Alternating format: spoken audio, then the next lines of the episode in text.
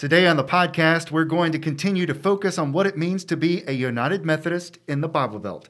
Today, we're especially going to talk about three vital parts of life within United Methodism, and I bet will even help you understand why United Methodists love potluck suppers. We might even talk a little about dun dun dun bibliolatry. Welcome to Table Talk with Mike and Angela.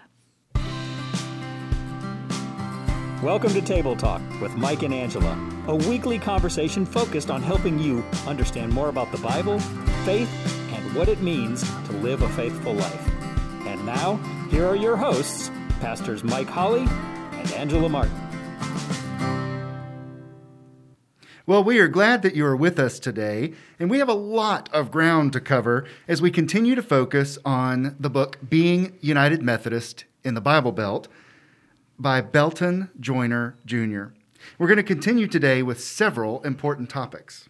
Yeah, we're going to be talking about United Methodist polity, uh, about how United Methodists relate to Scripture, and then finally, how our Wesleyan heritage has given us four guides toward faith and understanding. Okay, you threw out the word polity there. I know I remember that from seminary. yeah, from all of our classes in United Methodist Studies. Polity is the organization of and the governing of the church. As United Methodists, we have a very clear set of rules and standards for how United Methodists structure our churches and our annual conferences. And we get all of those rules and structures from the book of discipline, the you know rule book of the church, how we structure ourselves, how we decide things, where people serve on committees. All of that is in that rule book. Yes, it is. And the book of discipline comes from the General Conference that writes, edits, and sometimes even strikes out language in the book of discipline. Uh, the General Conference meets every four years and it is the gathering of United Methodist Christians from around the globe. So these are, you know, elected representatives, equally pastors and church members, and they gather together from around the world every 4 years to make sure that our polity, our systems and structures and rules are still faithful and that they allow us to do the ministry that we have called uh, we've been called to together. It just goes to show how much United Methodists take two things very seriously. First, we take community very seriously. And second, we don't trust a person or even a small group of people to run everything. We have a, a very uh, democratic structure, meaning that you know the people in leadership within the church are always uh, you know approved or elected by a larger group in taking that role. So, first, I guess we need to discuss the first of those important things community. Yeah, it is very important. Uh, we know that God gives the gift of faith ordinarily within community. God gives uh, the sustaining means of grace ordinarily within community. And God gives a setting for living out the faith within community. You know, Methodists understand the journey of Christian faith to be a corporate experience. In fact, Wesley once wrote, I shall endeavor to show that Christianity is essentially a social religion, and that to turn it into a solitary religion is indeed to destroy it. So, United Methodist life is, is filled with terms, and if you've been a Methodist for very long at all, you've heard some of these terms. Um, and, and they reflect this understanding that a relationship with Jesus Christ puts one into relationship with other believers. The early Methodist movement was called the Connexion with an X. Uh, United Brethren and Evangelical Association, as well as Methodist, had small groups emerge for discipline and growth and searching, and they were called societies, and bands, and class meetings. And in United Methodism, the word conference is used over and over again to describe the meetings at which United Methodists confer with one another.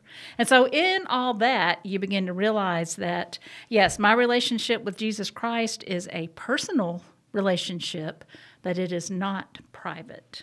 That's a great reminder, Angela. My relationship with Jesus Christ is a personal relationship, but it is not private. It is never private.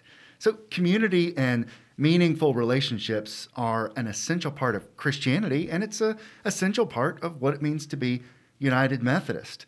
Here in the Bible Belt, we see the importance of community in the church. Small groups like Sunday school classes care for one another and take meals to one another when there's an illness or a death in the family. Other than during a global pandemic, we're always trying to figure out how to gather together around food from fried chicken and potato salad and some of the best desserts you'll ever, ever taste at a potluck to, you know, throwing a barbecue and a bake sale to do fundraising for some important ministry. We're always trying to figure out how to gather around a meal, just like Jesus and his disciples mm-hmm. seem to often gather around with other people and dine and eat and uh, allow that to be a sacred moment.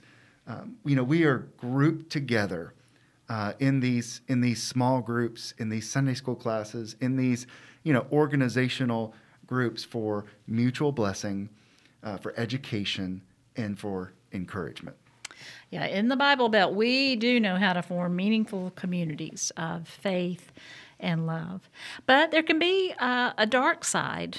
Fundamentalism can be one of the more limiting expressions of the Bible Belt. Uh, and the five fundamentals of fundamentalism are uh, one, the verbal inerrancy of the scripture, and we'll talk a little bit more about that later, uh, the divinity of Jesus Christ, the virgin birth, a substitutionary theory of the atonement, which we talked about last week in our podcast. So if you want a little bit of an explanation or definition of that, you can go back and, and listen to week one. Uh, and then the last one is physical resurrection and bodily return of Christ. So some expressions of fundamentalism place the emphasis on individual decisions without regard to the social nature of the faith event.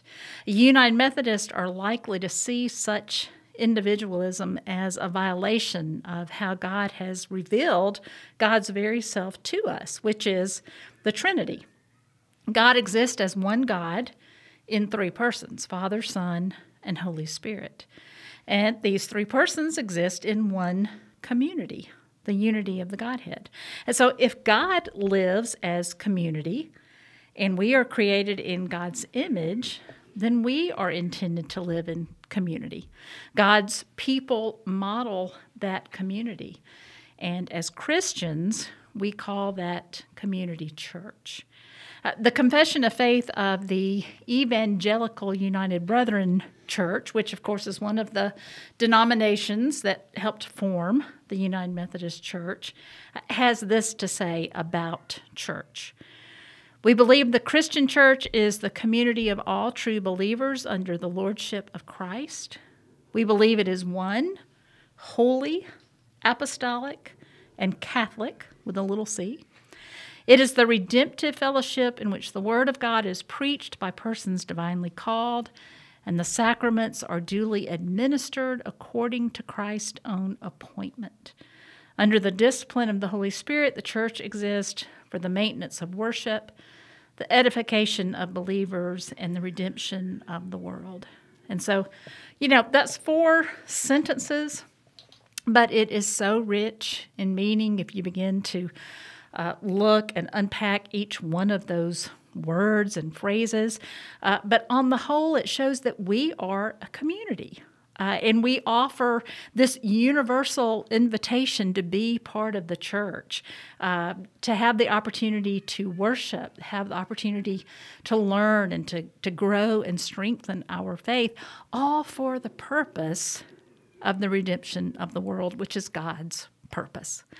Um, and we know, you know, the church is not perfect, and it often falls short of portraying the image to which God calls God's people. But even so, United Methodists believe it is the best way we have of expressing God's intent for us and the world. And so we maintain that God's intent and ultimate will is, as Paul said, a building from God, a house not made with hands. So, and, and Paul said elsewhere, uh, we have this treasure in clay jars so that it may be made clear that this extraordinary power belongs to God and does not come from us. God ordinarily has chosen to give that extraordinary power through community. And that's why United Methodists stick with the church. Mm-hmm. We need one another. Um, we are not perfect. We will sometimes fail one another, but we know that if we are to be as God intended, the body of Christ, we've got to be together. We got to stick together. We have to find ways to overcome any differences. We have to find ways to work things out through prayer, through reading of Scripture, and you know we'll, we'll go to some other guides at the end of uh, today's podcast. But we've got to find ways in which to stick together as the family of God. But we also need to stick to an, another uh, important anchor of faith that we have discussed kind of along the way the Bible, Holy Scripture. John Wesley, the key figure in the mov- movement of Methodism in England in the 1700s, once wrote, I want to know one thing the way to heaven, how to land safe on that happy shore. God Himself has condescended to teach the way. For this very end he came from heaven. He hath written it down in a book. Oh, give me that book. At any price, give me the book of God. I have it. Here is knowledge enough for me. Let me be a man of one book. Yeah, I, I love that quote. Let me be a man of one book, or a woman of one book. Of um, course. uh, Philip Otterbein who was a key figure in the founding of the United Brethren root of United Methodism, once led his congregation in Baltimore to proclaim uh, We believe that the Bible is the Word of God, that it contains the true way to our salvation as the only rule and guide.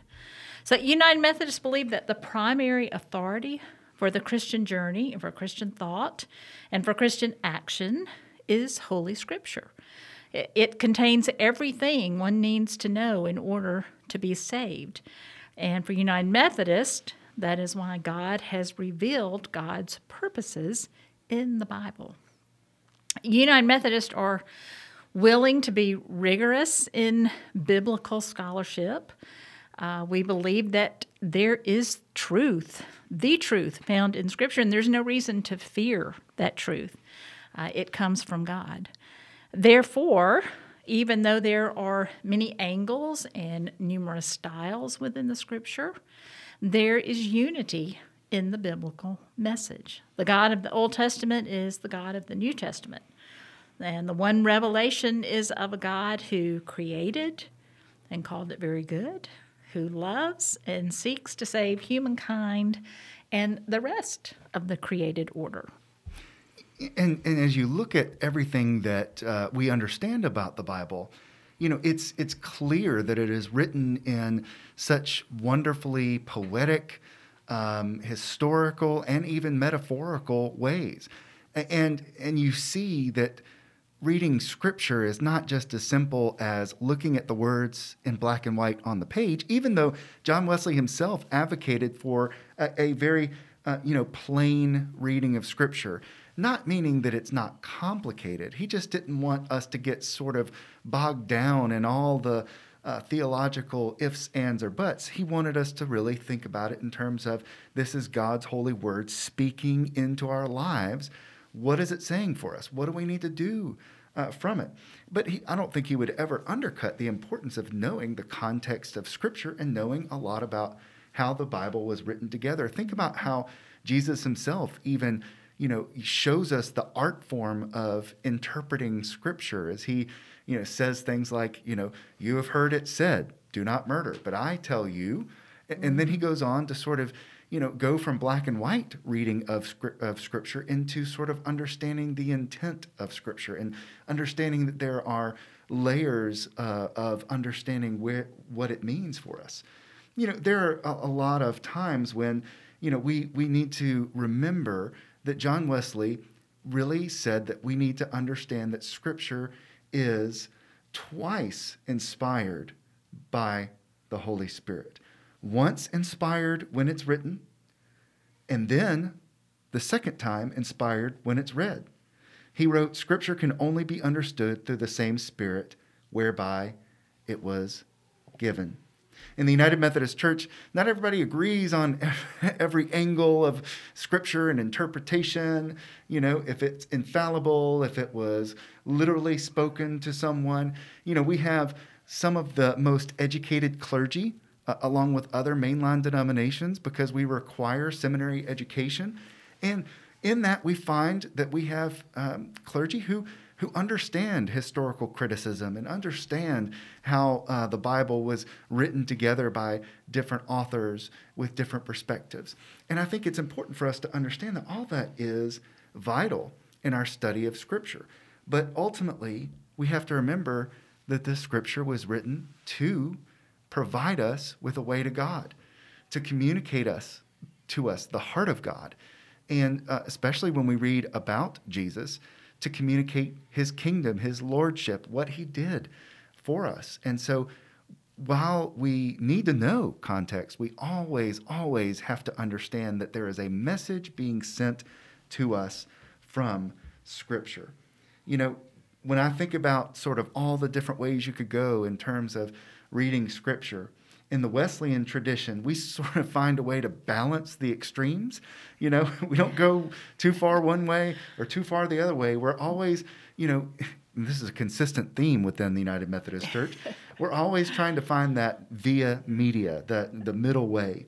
We encourage people to understand that the same Holy Spirit who inspired the scriptures, scriptures is alive and well today and is allowing us to bring the written word alive in the 21st century, that it is ready and willing for us to sort of read it afresh and anew even today. Mm-hmm. Yeah, and I, I, love how Wesley encourages us uh, to read Scripture. I mean, he, he had this own way uh, of reading and studying Scripture that he passed on uh, to us. Uh, the first thing he does, he says, set aside time and place where such reading can occur without interruption. Now, sometimes that's hard, uh, you know, depending on what season of life you're in, uh, to find that moment, but we all do the best we can, right? Uh, and then he says, accept the presence of God's Holy Spirit. You know, I love that. You know, it's kind of like the prayer of illumination that we do every Sunday morning in worship. You know, we we invite the Holy Spirit to come in and and to help us read, you know, to help us see um, n- with new eyes what we are reading. And in fact, uh, that's the, the third thing that he says. He says, read with an openness to new places that God might lead. Uh, fourth, he says, pursue difficult passages by praying, by comparing other biblical text, by meditating on uh, possible meanings. I, I love that he tells us to question the text. You know, we don't we don't have to have it all together and have all the answers. We can we can question what we think that means. Uh, he, he encourages us to connect with others in the community of believers and uh, to draw on the understandings of of the other members in the community as well as ancient tradition. So when we study in this way, the Bible itself becomes the balancing, clarifying, even correcting tool for understanding the Scripture. Uh, God's gifts in Scripture are so rich that they really are the gifts that keep on giving. You know, every time we read a passage of Scripture, it, it may be the fifth or the tenth or the fifteenth time we've we've read it, but uh, it still has the possibility to inspire us, to bring new light and new life to us every time we read it. And because of that, uh, it becomes a compass that guides our, our way, our, our whole life long.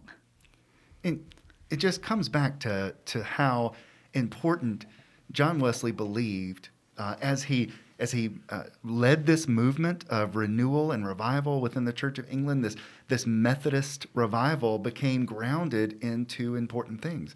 The first, of course, as we've talked about, to be a man, a woman, a people of one book, and also to understand that we're a people. You know, we, we are a community and we, we have got to be together as we go forward in this life together. Bible and community uh, just essential. But we all know, just like you said, that there are times in which we need more than just those two things. We need other guides. And that brings us to the third section of our podcast today, another essential part of the United Methodist Church, the United Methodist way of life. And that is to understand that while Scripture is primary, while Scripture is vital, there are other things that we have at our fingertips, these other guides that are God given as well. You know, we just really need to understand that the Bible is a gift from God to us all that serves as a compass for us. Yes. It guides us to Christ, it guides us to his kingdom. Yes. And the United Methodist Church does, as I mentioned, focus on the Bible as the most important guide. But John Wesley, as you mentioned, reminds us that we've got to really think through our reading of Scripture, use our brains. You know, I love the, the saying, United Methodists don't check our brains at the door when we right. come into the sanctuary. Yeah. you know, we have these three other guides, and this these guides are often referred to as the Wesleyan quadrilateral. Unlike a lot of what we discussed at this point, uh, John Wesley didn't originate that term. Correct. Um, well, you know, we all have traditions. Um, one of the traditions that exist is that you stand when the Hallelujah chorus is sung. Uh, and, and, that occurred when, uh, at one of its earliest performances, the king stood, and so everyone else stood uh, in honor and respect of the king. And so now we stand when the Hallelujah chorus is sung. Uh, and, and we have one here in the United States. Um, you know, we all stand during that seventh inning stretch in baseball. Uh, and that was kind of an accidental tradition that began when President Taft um, attended a ball game and he stood to leave in the seventh inning. And again, everyone stood out of honor and respect. so now we continue the tradition. We all we all stand and have that seventh inning stretch when we're at a baseball game. And so I say all that just to say that uh, the Methodist Church has its own tradition, and that is, as you said, the quadrilateral, which means four sides. Uh, and as you also said, it's often called the Wesleyan quadrilateral, although Wesley would not have known the term anymore than he would have known anything about Twitter or hashtags, you know, hashtag quadrilateral party of four. Um, it's been part of United Methodist vocabulary since 1972 when the Book of Discipline, adopted that year, made the assertion that contemporary doctrinal reflection and construction in the United Methodist Church should be guided by four interdependent sources are guidelines scripture, tradition, experience, and reason. And while other Christian traditions might choose to emphasize one or another of these guidelines, the Wesleyan tradition, as we've already kind of talked about, we seek to blend and balance all four of these resources. And, and you know, this is these are uh, resources that we've been using all along. It just became, as you mentioned, part of our vocabulary in 1972 as these, you know, United Methodist scholars uh, sort of sort of hacked into John Wesley's own diaries and understood what his right. notes were about, and yeah. as they sort of uh, recovered a lot of his witness and allowed it to become part of the training of the church and training of pastors and clergy, all of this sort of you know, came clear to us that this is sort of an undercurrent within the Methodist Church and an undercurrent in Wesley's own understanding of faith and how we understand life and the world. Uh, you know, he is even quoted as saying, You see, you know, you feel. God is all in all. He understood that, that we needed to engage with community, engage with God, engage with Scripture throughout all these different areas scripture, tradition, experience, and reason. Uh, in the quadrilateral, scripture is the base. Um, it, is, it is the vital, most important part, and all the others work with and sometimes even help us understand its importance. Um, but, you know, that is a part of what we understand. the conviction that Scripture is the primary source and criterion for Christian doctrine. No matter what we learn from experience, no matter what we appreciate in tradition, no matter what we gain from reason, if faith and practice are not faithful to the Scripture, they are faulty. Uh, they're misguided. But using each one of these guidelines gives us a fuller understanding of Scripture. It, it protects us from, and I'm going to have to work on this word, bibliolatry. Good. All yeah, right. you got it. Not not bibliolatry. um, bib, biblio. I can't even do it now. Bibliolatry. I can't do it. Well, it's close enough. Bibli, bit like the Bible, idolatry, bibliolatry. The Bible is the final authority, um, and and persons in the Wesleyan pattern of study we'll use reason, tradition, and experiences as the lenses through which they look at the Scripture. And, a, and opposed to that is bibliolatry, which is the kind of worship of the Bible instead of worshiping the God of the Bible. We, we don't have to worship Scripture. In fact, that's one of the complaints we hear from some uh, mainline traditions is that, that there are other traditions that feel like they, they sort of worship Scripture. Um, and, and we tend to honor Scripture as a way, a key, a compass to guide us, uh, of course, to God. And that is one reason why I think it's important for us to understand that the Bible is the final authority, but it's also God leading us to understand the authority, understand the message, understand all of what is trying to be spoken afresh and anew to us through those other guides reason, tradition, and experience. Yeah. So let's let's look at those other three guides. Uh, let's consider reason or reasoning. You know, it, it's a way we organize information. It's the way we compare one idea with another. Sometimes it's common sense. Sometimes it is careful, critical thought. But reason, uh, in this sense, describes how God is at work and what God has created. And that kind of reasoning combined with God's grace becomes an instrument for clarity in faith, consistency in witness, and a freshness in our understanding. Uh, how about tradition? Uh, Wesley gave the greatest value to the teaching and practice of the ancient church and to the Church of England of his time. Uh, Wesley read widely and deeply in the writings of the earliest Christian thinkers. Uh, when Christian belief moved out of the Jewish tradition, you know, it didn't abandon all the power of Jewish heritage. When the Protestant Reformation led some of the church apart from Roman Catholicism, it, it, did not mean that there was no longer any meaning in the faithful teachings of Roman Catholic scholars, and, and so on. Uh, when Methodism began to have a life of its own apart from the Church of England, it didn't mean that all was to be forgotten about the Anglican faith. Uh, so we value tradition uh, of the early church fathers of the ancient uh, church. But it's different from traditionalism. Traditionalism is uh, being stuck in the past, or, you know, that. That thing that we like to say, that's how we've always done it. Uh, tradition is gleaming wisdom from the past with the desire to apply it in the present.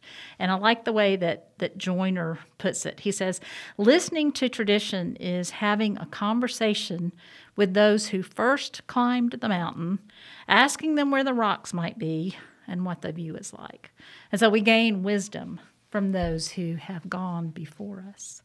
And then, last but not least, is experience.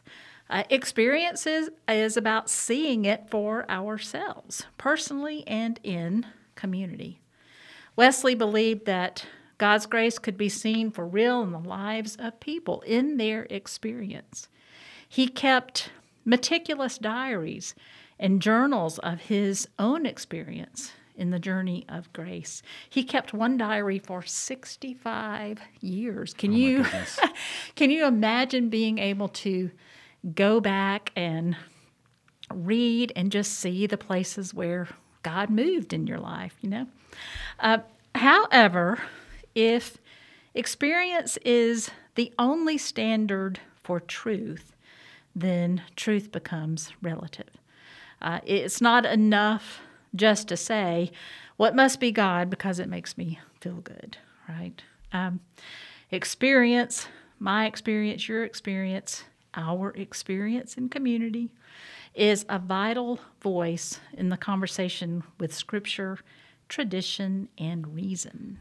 You know, and I think that that speaks again to the importance of community. You know, as you were saying, experience is vital, it's important, but we also have to understand that my experience is not always your experience. And so we learn from one another. We learn from one another as we uh, experience together, or sometimes we listen. We walk in somebody else's shoes and see from their own experience, and it can enlighten our understanding of Scripture. Yes. You know, one of the things uh, that I thought was just amazing when I was in Israel, we were uh, meeting with people who were translating Scripture. They had been brought in from different areas of the world where the Bible has not yet been completely translated into their native tongue. They might be bilingual, they might speak Spanish or French, but then they also spoke this language where, you know, scripture had not really been put into words. And what they had found in helping these cultures, you know, um, put words of scripture into their language is that sometimes the experiences of you know first century palestine the things that jesus himself experienced were not the same as these cultures. You couldn't just mm-hmm. simply change it from one language to another. You had to sort of interpret it to their own experiences. And it made me, you know, think about how the Bible can be explained to a, a more, you know, uh, Asian culture where bread is not life. You know, bread mm-hmm. is not mm-hmm. the thing that is made every day, like in first century Palestine. Mm-hmm. You know, how do you translate the bread of life into a culture that doesn't use bread, but they use rice? mm-hmm. you know and so this understanding of experience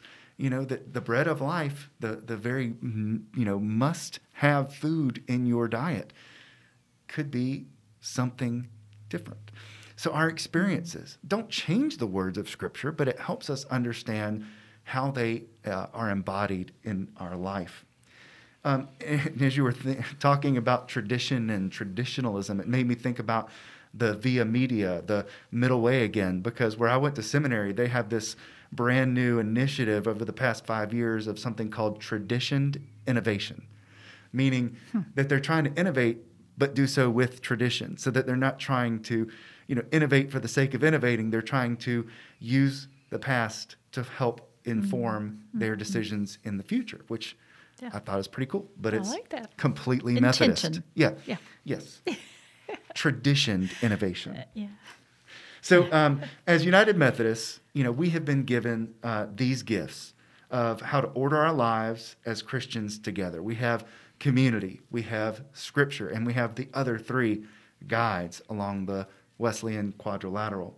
We have rules and structures so that United Methodist congregations around the world can faithfully, fairly, and consistently serve in ministry to one another and to the world around them. We also have Christian friends around us consistently and faithfully to encourage us and equip us and call out the God given skills and talents that we have for ministry and mission. We can't do faith alone. It is not, um, it is not a private affair. It's personal, mm. but it's not private. And then finally, we have the guides, Scripture uh, chiefly uh, but then also scripture, uh, uh, tradition, reason, and experience uh, to help us discern how to live in the Christian life and to discern what God is calling us to do. Uh, you know, we have these guides to prayerfully understand what God's will is for each and every one of us, as well as what is God's will for our community as a whole. The guides, the community, all of those work hand in hand to help uh, us to be capable of living out our faith in this world. Mm-hmm. Yeah, you know, everything that we have talked about today just makes me fall in love with the United Methodist Church all over again. I mean, I just uh, appreciate everything about it so much. Um, we thought that uh, like we did at the end of our conversation last week, that maybe you would, again, like some ideas about how to uh, turn this conversation into action. Um, perhaps in our conversation of polity and you know how the church is organized and so forth maybe you felt some kind of calling uh, uh, to serve um, to be more involved in the church and uh, if, if, you felt that, you know, please let Mike or I know, and, and we'll get you plugged in to that.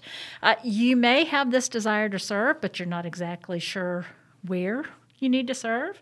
Uh, we have a strengths class that, you know, we haven't been able to offer it lately, but we will find a way if you are interested in finding that out so that you you know how you are wired and put together and, and uh, the purpose that God placed in you uh, in serving his church, we will certainly do that. Um, or it may be that after our conversation today, you want to start a daily discipline of reading the Bible.